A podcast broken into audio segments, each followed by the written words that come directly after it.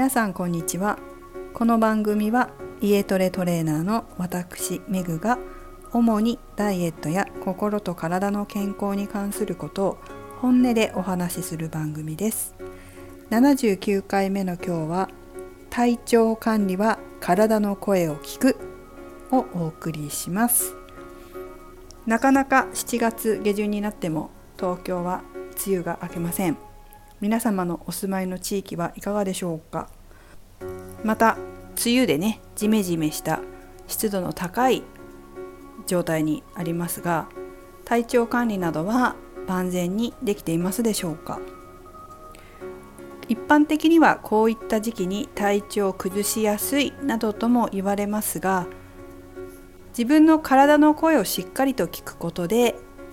自分でセルフコントロールすることもできますので今日はそんなお話をしていきたいと思います。特に今日テーマにしたいのは自律神経です。自律神経という言葉を聞いたことはありますでしょうか？神経は私たちの内臓や血管など全身の働きをコントロールして体の環境を整えてくれています。ただ自立というだけありまして自分の意思でコントロールするのが難しいものです。例えば寝ている時でも私たちの内臓や脳は動いていますね。寝ている時にコントロールすることはできませんね。無意識に体温調節をしてくれたり消化吸収をしてくれたりします。ね例えばご飯を食べ過ぎた時に吸収しないでくれとかって願ったとしても体は勝手に吸収してくれますよね。コントロールするのが難しいのが自律神経です。この自律神経には2つあります。交感神経と副交感神経です。この2つの神経は相反した働きをします。そして心の状態感情とも密接に関わっています。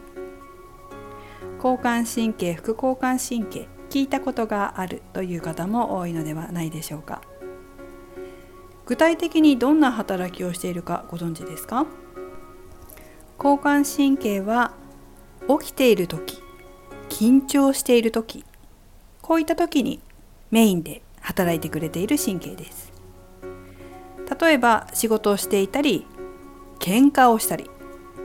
運動や試合をしている時なんかはこちらが大きく働きますね。体の状態でいうと胃腸の働きは、まあ、消化吸収をしてくれていますけれども消化機能が抑制働きが抑制されます。で過度になると便秘になったりします。緊張しすぎて、まあ、ストレスを抱えすぎて便秘になるなんていうことはありますね。そしてえ心臓や血管を見てみると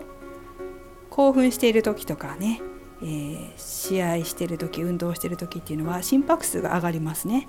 心拍数は増加して血圧も上がります。逆に副交感神経は寝ている時リラックスしている時のんびりと休んでいる時食事をしている時なんかに働いています。胃腸の状態は消化機能は促進されます。胃腸の働きが良くなります。でも過度になるとこちらは下痢になります。緊張して下痢になる人もいますよね。心臓や血管の方はリラックスしているので心拍数も減少し血圧も低下しています。この交感神経と副交感神経のバランスが取れていると人は体調がいいと感じます。逆にどっちかにバランスが傾いていると偏っていると体調に影響が出てきます。どうでしょうか？皆さんそんなこと感じたことはありますか？まあ、交感神経優位だとか副交感神経優位だなとかって感じないと思いますけど一般的にはね緊張しすぎてるなとかなんかのんびりしすぎてだるいなとかそんな風に感じるかもしれません。私だとねあのあなんか交感神経優位になってるなとか副交感神経優位だなとかってちょっと思っちゃうんですけど、まあ、そんなことを思う人はあんまりね専門的な人じゃない限りはいないかなとは思うんですけれどもこの、まあ、どっちかの方が優位だなとかなんかこうバランスが崩れてるなってどうやったら分かるかっていうとこれは私はこうやってやるっていうのがあるんですけどそれは思いっきり体の声を聞くっていうことです。あの私今お店があるんですけど、まあ、屋号お店の名前はボディーボイスっていうんですね、まあ、その名の通り体の声なんですよ。心の声も心の声っていうのは脳の声なので、まあ、ボディあるある意味脳もボディ体ですよね。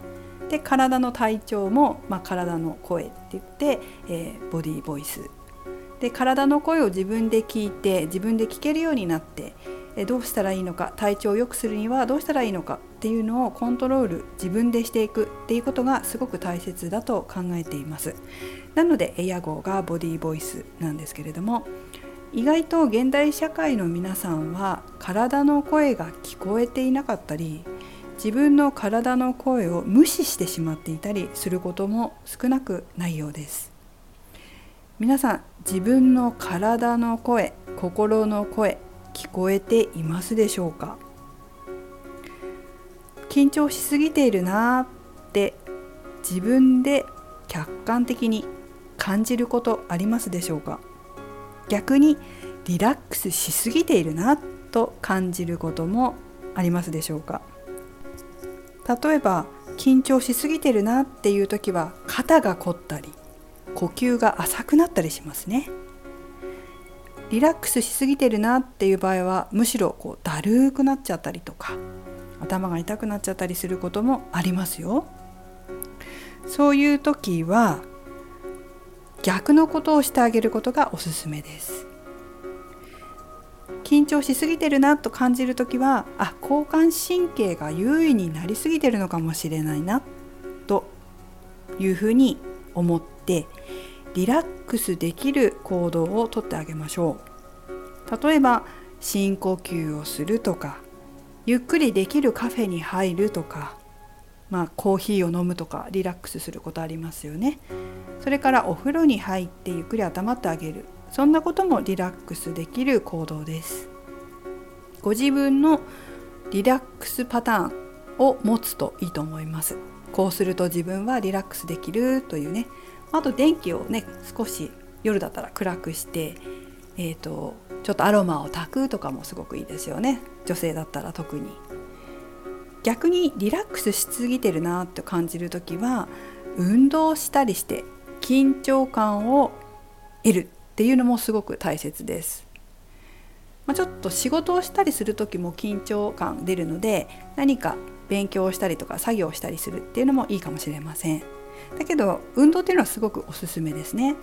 私は、えーと、リラックスしすぎてるとすごくだるくなっちゃうんですよね。でだるくなった時は運動して体調を整えます。運動するとやっぱり交感神経が働くのでちょっとバランスが取れてくるんですよ。